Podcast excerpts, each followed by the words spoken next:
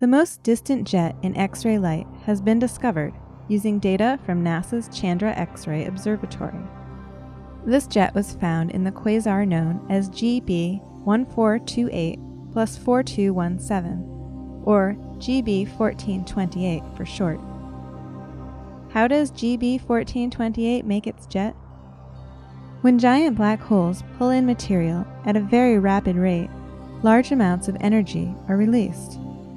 This results in the production of intense radiation and beams of high energy particles that blast away from the black hole at nearly the speed of light. Astronomers call these beams of particles jets.